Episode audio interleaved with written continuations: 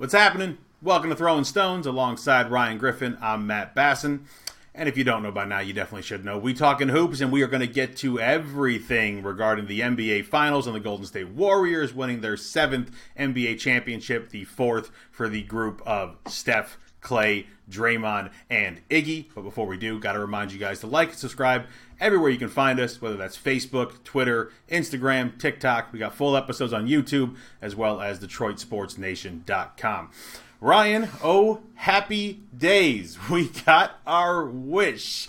The uh, Laker fans of myself and the millions out there got their wish. The Celtics did not get one more than the Lakers. Us being Draymond lovers, adding one more to his resume. No way you're keeping this man out of the Hall of Fame now. Steph Curry finally getting his just desserts and getting finals MVP. And it just all came to fruition what we had talked about leading into this series, where it just looked like the length of the series and the series before it caught up to the Boston Celtics. They just looked worse and worse as the games went on, and especially in the fourth quarter. And the Golden State Warriors had that extra bit of energy. They played smarter. They played great on defense. Ever since giving up 120 points or whatever they gave up in game three to the Celtics, they really hunkered down on defense. Their offense did enough. And your Golden State Warriors are the 2022 NBA champions. It's amazing how much one person playing defense can affect a series.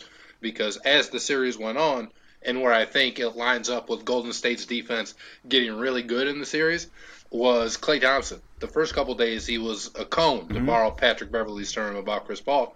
But then as the series went on longer, he was able to stay in front of his guys. Maybe part of it is because, like we talked about just now, or before the series started, maybe the Celtics were tired. They just didn't have the extra gear. But whatever it was, it benefited Klay Thompson on the defensive end because now instead of just Draymond and Wiggins, now you have Draymond, Wiggins, Klay, and then Steph played pretty good defense too.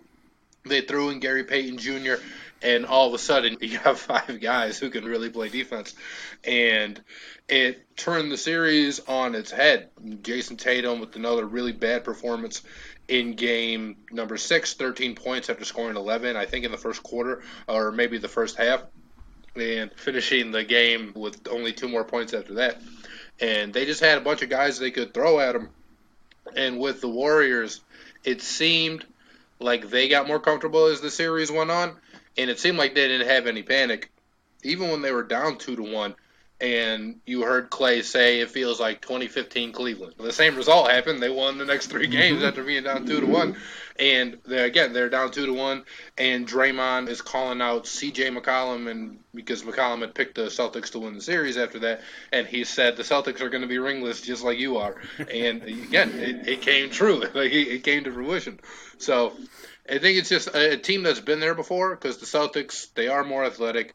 They are obviously bigger but the Warriors just had the experience. They were playing with way more poise than that I thought Boston was, and they were able to take being punched in the mouth in Game Six as 12 to two or 14 to two, and the building's going crazy. And then Golden State after that, I think they go on like a 21 to zero run. So you like you can't I don't know. You, you can't obviously let up against the Warriors. And one thing that I'm happy that we got in this series was pretty much even health on both sides. You could say, hey, maybe Tatum had his shoulder or whatever was bothering him. Robert Williams maybe a little bit banged up, but there wasn't a Kevin Durant level injury. We didn't see Klay Thompson go out. No Kyrie Irving. Kevin Love didn't make it to the finals, but there wasn't a guy in this series who was supposed to be one of the main guys on the team who just wasn't healthy. So I think we got as close to the best versions of both of these teams as we you could possibly ask for after they had played 100 games or whatever the number ended up being by the time they started the NBA finals. And then the Warriors uh, just played great, really, in games four, five, and six. And even if they weren't great on offense, like they weren't in game six, they only got to 103 in the NBA that's probably going to lose you most of the games nowadays. But it was really their defense. They had one guy perform. The staff went 12 to 21, and then Poole, Klay, and Wiggins, who are their number two, three, and four scorers in the series, went 17 to 50 in Game Six, and it's still a game that Dubs were able to win by a healthy margin because they were on the back of Steph Curry and on the back of their tremendous defense. Yeah. Yeah. The Warriors played better, and there's no question about that. Too. Uh, oh, and Draymond, absolutely. His 12, 12, and 8 was huge in game six, and we'll get to that. To me, it comes down, I was trying to think of what the difference is between these Warriors, the Miami Heat, and the Milwaukee Bucks, the two really good teams that the Celtics beat along the way. And yes, the Bucks were missing Khris Middleton. Yes, the Miami had their own health issues as well, and you can't blame the Celtics for that. You play who you play, and if they're healthy, great. If not, oh, you take advantage of it, like the Celtics did. It wasn't easy. They both went to seven, but I was trying to think what really was the difference, and to me, the difference was the Warriors have multiple ball handlers, and the Celtics don't. They don't have one. And to me, if the Celtics have Lonzo Ball, a healthy Lonzo Ball, a healthy point guard, floor general, traditional, sees the court, high IQ, moves the ball around, I think we're talking a different series here. But because the Celtics don't have that, the turnovers came so much more into play, and your best players are turning it over crazy amounts yeah, between most, Tatum and most Brown. turnovers in playoffs history. Yeah, it, exactly. It, it plays such a huge factor, and I'm not taking anything away from what the Golden State Warriors did. They made adjustments, and they should be the ones to make adjustments. They have the experience. Steve Kerr's been at this for a while now. The team in general has been together as a core group for a while now, and this is all new to the Boston Celtics. So them not making as much as many adjustments as the Warriors makes sense to me because they don't know how to do it yet, and they don't really have the personnel to do it that much with either. And so the Warriors were able to play to their strengths, play around the Celtics' strengths, and you expected the Celtics to dominate the boards and dominate inside the paint. They dominated the boards somewhat. They still didn't dominate inside the paint. The Warriors were able to still get theirs from close range as well. A lot of that thanks to Andrew Wiggins, but is just a more complete team on the Golden State Warriors side. And as good as these Celtics could be, not having a real floor general absolutely hurt them in these NBA finals. Yeah, it hurt them and for the Warriors, think I think your point's interesting because I don't even think there's that many people who can handle the ball on the Warriors. It's certainly more than the Celtics have. But you look at Jordan Poole and Steph Curry, who can really like pass and shoot. And you can count Draymond as a ball handler and like a facilitator, but he's not a threat to score when the ball's in his hands. So it's not traditionally the way you look at a ball handler like a Kyrie Irving or even someone like Rajon Rondo, who's going to be more of a scoring threat than what Draymond is, certainly like at this point in his career. But that's really all it took because it's not like it got that much burn. It, again, Gary Payton, he didn't have the ball in his hands a whole lot. It seemed like when he did, he was setting screens or giving it back up to Steph. And I think why the Warriors can get away with that is because Steph does such a good job of moving off the ball. And I think this is really what most people say when they mean like how Steph is the Warriors' whole offense. And even when KD was here, KD was a better player. Not here, but in Golden State. KD, and KD was a better player. Steph still made the team go, and it's not just because he draws so much attention and stuff is because he moves without the ball. Probably better than, honest to God, any player in history, uh, any superstar in history, certainly, is you can't you like he's not just going to sit there in the corner. He's not just going to run up like and lazily take the ball off the top. You have to keep chasing him, and because he's the best shooter of all time, that's why he's able to get what look like so many open threes, right? Because if you just looked at like the percentage of Steph Curry's threes that he gets when he's open, you would say, how can a defense possibly let that happen? He's the best shooter in history, but it's not like a Marcus Smart open three where Tatum's driving, someone comes down to help, and then it's just Smart right there. It's because Steph is constantly constantly moving without the ball. And that's why you don't need a litany of ball handlers because you can just give it to Steph and then he shoots it and then it goes in. So you can get away with only having one or two other ball handlers because the guy who's your main guy, who's one of the best threats, is certainly the best threat on your team, one of the best threats in the NBA and one of the best just like scoring threats in NBA history is running all around, forcing the defense to stay with him and to pay attention to him all the time. It's not like a James Harden where if he's disengaged, he's just going to be sitting in the corner, sitting in the corner waiting. If the offense on the other side breaks down, he'll round up and try to get the ball. And even like LeBron to a certain extent, where maybe you're trying to post up, but even then, you don't, you're not like you're not so focused on a post up unless it's Shaq or somebody that's just so dominant that you have to start sending people to him. But guys like that don't really exist anymore. So with Steph, and I think it's just the Warriors in general and they've had such great ball mo- movement over the years. I thought this year it was actually probably a little bit less than how they had moved the ball in previous years. But it all starts because Steph's so good at running without the ball, and Klay Thompson too, one of the best shooters. Except with Klay, that's like his only job, where Steph's also has the job to initiate the entire offense and allows a guy like Draymond to shine. and allows a guy like Jordan Poole to shine because I think the difference with the Warriors and any of these other teams, it's not to call the, like the other superstars bad, but having Steph do all of that like uh, now you have to do it because oh Steph Curry's going to do this. If I'm Jordan Poole, I can't come in there and be like, oh, I can just shake you and then pop a shot, which he's still good enough. He'd get minutes in the NBA, even if he played exactly like that. But he's oh, if Steph's running all around, I have to run around because what do I look like? Do I think I'm better than? Do I think I'm more important to this team than Steph is? And that's the kind of stuff that rubs off on all the young guys, and I think it's the kind of stuff that people look at, and it's one of the reasons why they think the Warriors that this might not be the last of the Warriors, and that the Warriors can continue this run.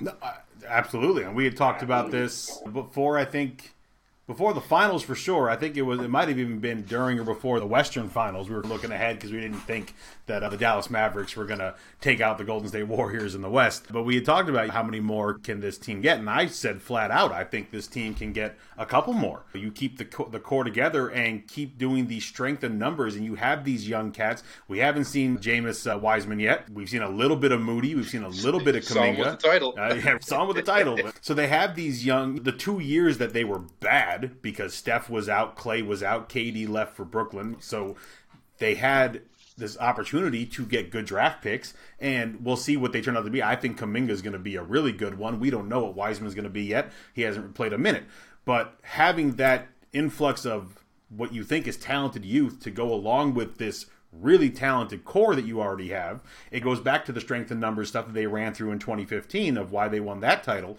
And then you have your leader in year 13 and I talked about it before the finals that I we talked about the numbers of Marcus Smart guarding him and how bad Steph was in those small sample sizes, playing twice a year at the most, and a couple years it didn't even happen because Steph wasn't playing. But I said, I think Steph's just going to keep running. He's just going to end up exhausting him.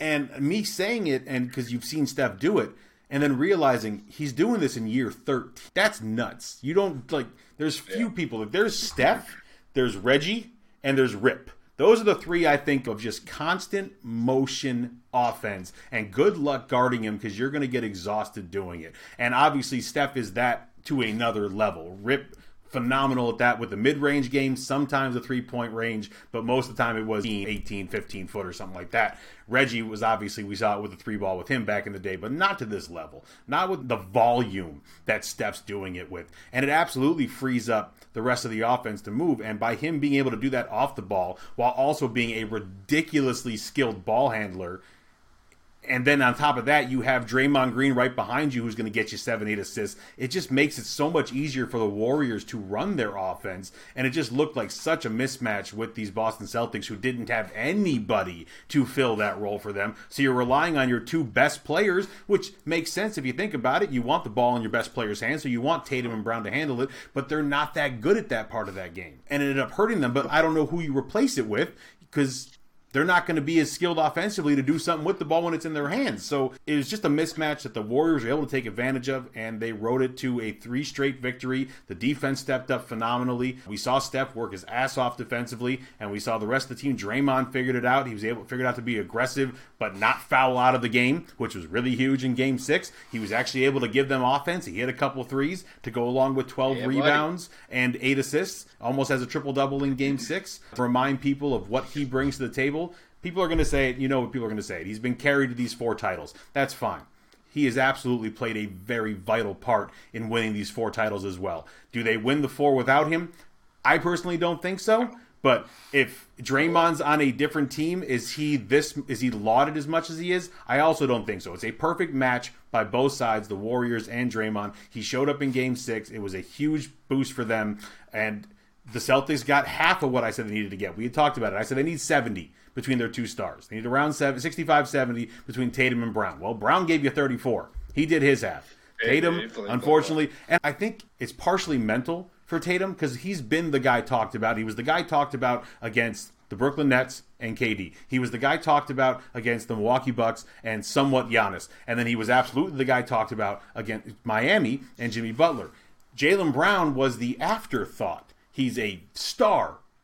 He's not a superstar, according to the, the media out there. And so all of this is on Tatum, another young guy who hasn't been here yet and is trying to learn it, to go along with Brown, who's also young and trying to learn it, and then a brand new head coach who's young and trying to figure this stuff out as well. I think it was just too much on one guy's shoulders at a time when he's exhausted. I think this team was absolutely exhausted by this point in the NBA Finals. It was a very long yeah. run for them, and they're not used to it. They haven't been here before, and you know, I think I hope he comes back better because there's a lot of things to really like about Jayson Tatum's game, but it's just a little bit too much too soon, and with not enough help, especially when it came to running the offense.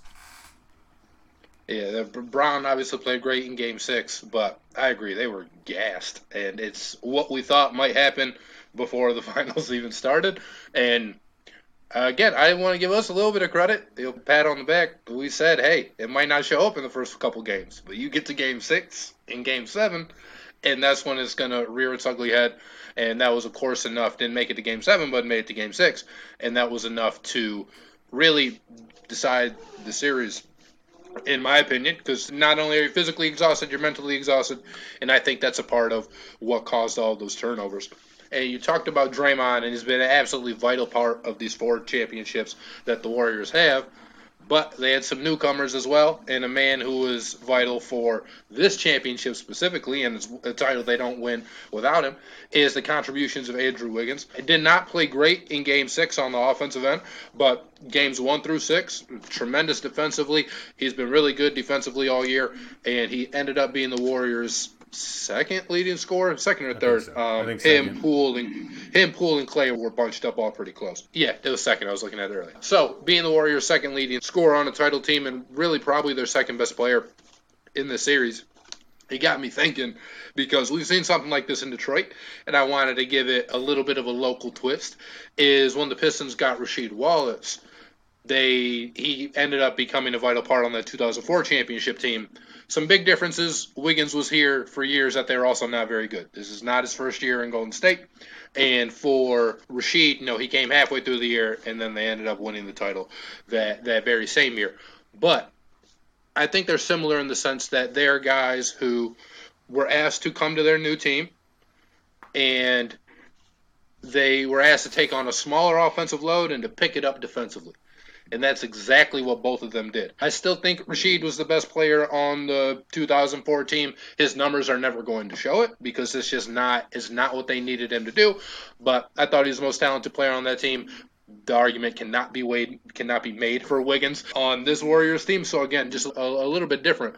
But again, they're guys who came in and they gave the team everything that they needed, and they provided their team with just a consistent source of everything. Wiggins might have a pop game here or a real dud game there, but for the most part, you're getting 15 to 17 points and let's say six to seven rebounds. And that's just what you're going to get from from Andrew Wiggins. And I do have a, a, little bit of a game here. I pulled some box scores, and I want you to guess: are they from the 04 finals with Sheed, or are they from the 22 finals with with our man Wiggs here?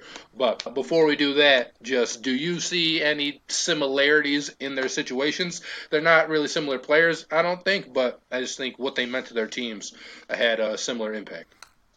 Defensively, absolutely they were they were the most important defensive player on the team, and people, Pistons fans, are going to be, wait, what about Ben Wallace? Rasheed Wallace is the reason Ben Wallace won Defensive Player of the Year so many times because Ben Wallace could play help defense. Rasheed Wallace was on the ball defense, and so with Rasheed taking on your best player, and then Ben coming in to get the block, get the turnover, and push it up court it made Ben Wallace's life a hell of a lot easier. Rasheed Wallace's on ball defense was so vitally important. And then obviously the timely threes. He had a great low post game, one of the best low post games. And I hated later Rasheed Wallace because later Rasheed Wallace got lazy and stopped wanting to go down to about 10, 12 feet, where he's six foot 11 and he shoots the ball up here where you can't block it because he's six foot eleven and he was so deadly with that turnaround jumper, and then he just stuck out to the three point line for it for so long for the rest of his career. With Wiggins, defensively, absolutely, he was he took on the best wing you had. And it was vitally important in these finals because the best wing the Boston Celtics had also happens to be the best player the Boston Celtics have. So that was huge offensively, even in game six, where he didn't have a great game, it was timely buckets. And we'd see that from Rasheed as well. When the Boston Celtics got it to about six, with about five minutes left or so, who hit a big three to stretch it back to nine? It was Andrew Wiggins. Who hit another big shot a minute later to keep that lead going? It was Andrew Wiggins. And we'd see that from Rasheed as well in the same kind of situations where we need a big bucket and Rasheed was going to get it for us. And so there's absolutely similarities between the two. Is Wiggins the vocal? Guy that Rasheed is? Absolutely not. They could not be more different night and day in that example, but that's just who they are. But as a game of basketball and how important their defense and offense meant to their team, there are a lot of great similarities. There is. So before we uh, before we get to the box scores, Rasheed's stats in the 04 finals, he averaged 13 points, 8 boards, 1.4 assists, 45% from the field, 25% from 3. Wiggins was 18 points. You score, you score a lot more points now than you did back in 2004. Nine rebounds a game, two assists, uh, 45% field goal percentage again, and just about 30% from three. Again, he took a lot more than Rasheed did. Rasheed had 53% true 53% true shooting percentage. Wiggins at 51 and a half. So they're pretty similar, I think, especially if you adjust the 04 pace to like today. I think Rasheed would definitely be closer to that 18 points a game and start to look really weary. But now here's some fun. We have some box scores for you in the audience. Of course, you can play along at home. But do you think this is a Rasheed box score from the 2004 finals, or do you think it's an Andrew Wiggins box score from the 2022 finals? So, number one, 18 points, 7 to 16 shooting, 1 to 6 from 3, 7 rebounds, and 2 assists. Is that Sheed or is that Wiggins? That feels like Wiggins. You're a bright man. That is indeed Andrew Wiggins' stats from game three. Now, let's go to the number two. 26 points, 10 of 23 shooting, 0 of 5 from 3, 13 rebounds, 2 assists. Is that Sheed or is that Wiggins? Oh, well, this is cheating because this box score stands out. It was his best box score in these finals, so it's Wiggins. Ah, wrong. Aha. That is actually Rasheed Wallace. Hey. Game four. Now, I know why you think it's cheating because I had to double check. This next one we're going to give you it, it's going to be Wiggins, and you're going to know that because it's damn near the same. 26 points, 12 of 23 from the field, 0 of 6 from 3, 13 rebounds again, and 2 assists again. See, that's cheating. Andrew Wiggins in game five. that's cheating. I, I, they're damn near identical. Wiggins hit two more shots.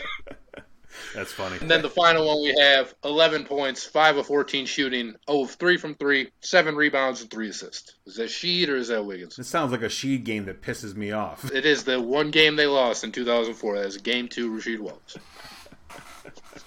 yeah, it's a bad shooting night for Rasheed. And Wiggins had a couple of those in oh, this yeah. game too.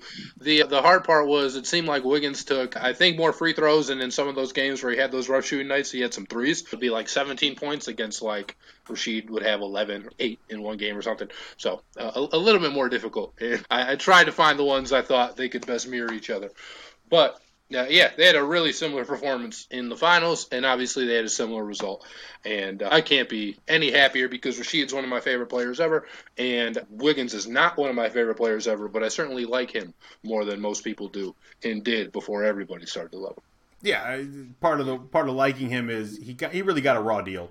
just in general coming into the league, everything that happened from being shipped off from the team that took him, and then everything with uh, Karl-Anthony Towns, Jimmy Butler stuff. Who Jimmy Butler? How mad is Jimmy Butler right now that Andrew Wiggins got himself an NBA championship before Jimmy Butler did? Look, we know that's a different role. Jimmy Butler is the unquestioned leader of the Miami Heat, but it's still it's got to needle him a little bit that, that Andrew Wiggins has a ring and he doesn't.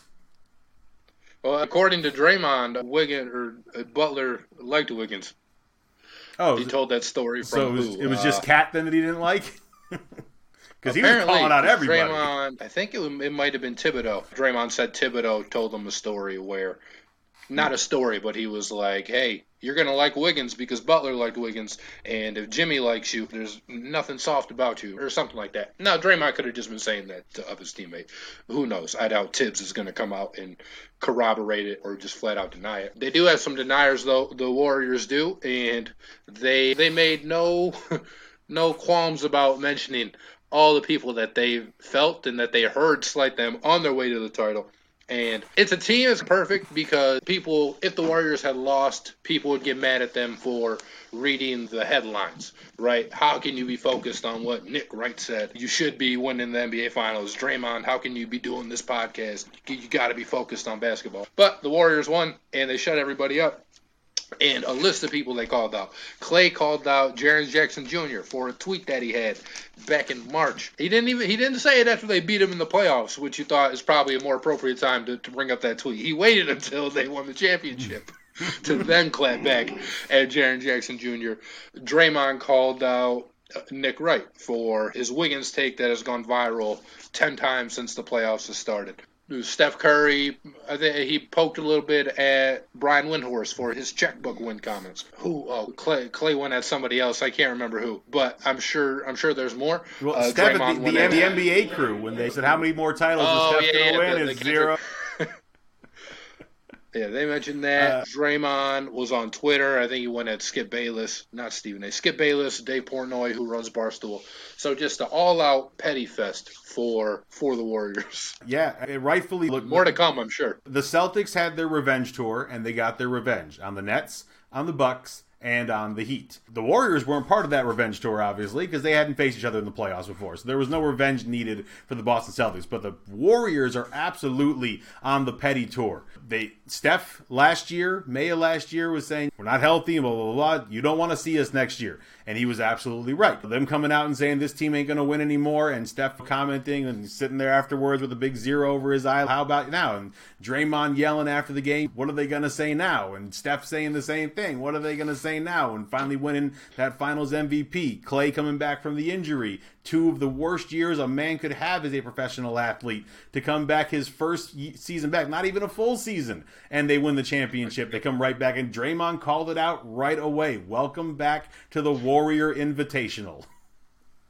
It is a, it is a bar. I think Steph, particularly, not that he's been doing the particular most. I can't say S talk, but I guess I'll just say that because I can't think of another word. Talk. The, the talking. Poop talk. That you're right. The talking that Draymond's been doing, but I think he's the one who shut the most people up because uh, obviously it was the finals MVP thing, and there's just so much I think vindication from Steph and the Warriors as a whole, even from when Draymond and KD went back and forth on the court, and apparently it stemmed from Draymond saying, "Leave. We don't need you to win. Like we, we won we won before you. We'll win without you." And they did.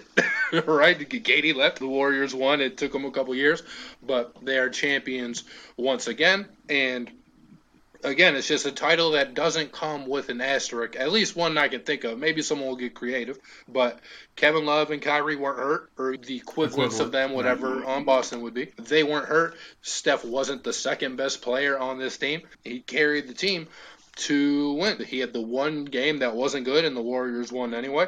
But in the other five games, he was tremendous, and he got his Finals MVP. Ties him uh, with one with Isiah Thomas, with a bunch of people, but with Isiah Thomas too, another shooting or another point guard who has two titles, only one Finals MVP. Steph obviously has a couple more titles than what Isiah does, and I don't think I don't know. I don't know what else you could say about him that like you can't really say he doesn't play defense either. No. he played defense no. in this series. And again, he led a team that's not a quote unquote super team. Um, and I think I don't know what else you would say about him if you were like a Steph Curry detractor. No, I, the detractors are going to find something every single time, but there are certain things that Steph got rid of completely. There is no question who the best player in the NBA Finals was this year, and it was Steph Curry he should have won Finals MVP in 2015. They can make all the smoke they want about Andre Iguodala. Look, I love Andre Iguodala. And at the time, I was happy that Iggy won Finals MVP. I figured Steph was going to get it multiple times after this, honestly. and then they went and got KD. And so now you're no longer the unquestioned best player on your team. It's an argument now between him and KD. Most people are leaning KD's way. Again, he didn't play as great in, I think it's the first KD championship right? The second one is the one that he dropped 29, yeah. 8, and 8 or whatever it yeah, was, the right? second one was so, the triple, yeah. basically triple double. First one, he didn't play as great. KD really blew him out of the water. It was obvious, no question, who, who should have been finals MVP on the Warriors side. It was Kevin Durant. That second year that they won it together, there was an argument, a legit argument for Steph Curry, or for them. I think the most popular argument was share it co MVPs because they were both that important to them getting that championship. This time around, there's no question who the best player on the floor was night in and night out, except for literally one night where his team picked him up. But other than that, it was Steph Curry. It was number 30, and there's no question. He stepped his game up. He stepped his game up defensively. He did what needed to be done offensively. And there, yeah, again, there is no asterisk with this one. It was on the if there's an asterisk, it's on who was the Eastern Conference champions because they're going to say forever that the Celtics beat Milwaukee without Khris Middleton and they beat Miami, who was dealing with injuries on their own. Look, injuries are part of the game. It just happens. It's the, the luck of the draw if your team stays healthy enough to get you to the championship and then win the championship. But for the Steph detractors out here, they're going to have to try a lot harder now because he is a four-time champion and a two time regular season MVP, first unanimous MVP, the greatest shooter we've ever seen, and now a finals MVP to go with it. And he ain't done.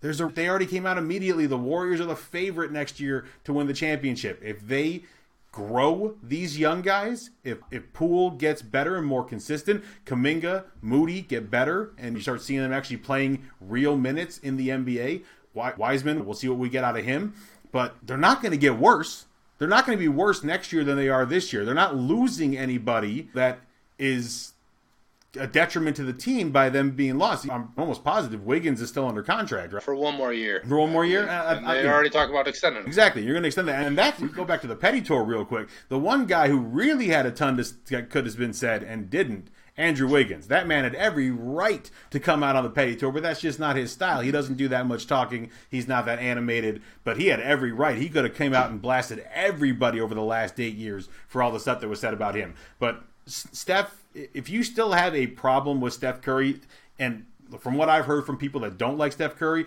is that he's cocky. Okay, Sorry, he's earned it a little bit, and it's not even in a rude kind of cockiness. It's a playful cockiness, which makes me laugh most of the time when he does the things he does. But it, he's just such a joy to watch play basketball. It's a beautiful game to watch when he's on his game, and I don't know what you could say about this man to detract anymore from what he has done for this game, for that team, that franchise, and for himself. Four-time champ, two-time MVP, Finals MVP He's making he's moving his way up. We talked about legacy and what would happen if they lost it. Where would his legacy be? Look, now he keeps going up, and he won this one, and they're not done. This man might end up having six, the same as Michael Jordan, by the time his career is done. And there's going to be a lot of stuff being said if that's the case when it's all said yeah, and done. I think that I think it's very well said. Before we get you out of here, I want one more quick question because it's something I saw. Is a better finals trio Draymond, Klay, and Steph, or Shaq, Kobe, insert third guy. Is that superpower two plus one more enough to overtake a pretty great three? It, it depends when we're playing. if you're playing today, no. But if you're going back a little bit, then yeah. Look, Shaq and Kobe were a phenomenal duo, but there was no. Was it Robert Horry sometimes? Was it Rick Fox sometimes? Was it Devean George sometimes? There was no third Fisher. sometimes. Oh, like, but there was no third. So that's so hard to say. And you know me with my boy Kobe. I'm not going to go against him. I, if he came into the league in a time like this where it was all about shooting deep all the damn time, you best believe number eight slash twenty four would have got quite proficient at it. As my, I think, I think Shaq, Kobe, and insert third guy are still probably better than these three. See, I think Just, the- I think Shaq and Kobe are both better than Steph, and then like, and then See, for me, the fun that I don't argument is Steph, th- those three versus Duncan, Manu, and Parker. To to me, I think it's no question. I think the Warriors have that, even though the, Yeah, the me too. the Spurs have it down low. But Draymond, I think, could do enough to bother Tim Duncan that it would make it interesting. And then you're just dealing with the shooting of Klay and Steph, and it took a long time for Tony Parker to become really a part of that offense as a shooter. And Manu was just was sketchy. They got it figured out, obviously, and look, they won it in 03, 5, 7, and then 14 for the last time. But yeah, like this trio has been, been pretty damn good. Four titles in eight years, and they ain't done. Yeah, they have. The only thing that I don't like about those greatest trio things, and I understand why it happens, but as much as I love Klay and Draymond, if you're just going to talk about ones who won multiple titles, you got to throw KD in there, and then just take your pick of Klay or Draymond, whoever you want. Yeah. It's obviously better than whatever. Yeah, you, you, you can take us out. I think that's all we have. Exciting. We're going to have another show, and then on the NBA draft, I am going to be live with you guys, and hopefully the Pistons pick who I want them to pick, or maybe we get a fun Jerami Grant trade. But a whole a whole lot of stuff coming, and I am I'm excited for the draft on Thursday. Yeah, so make sure you guys tune into Facebook live on Thursday during the NBA draft. Ryan will be hitting it up for you, and uh, hopefully the Detroit Pistons make the correct pick. So appreciate you guys Sure, hanging sure. out with us. He's Ryan Griffin. I'm Matt Basson. Thanks for hanging out with us on Throwin' Stones, and we'll see you guys again soon.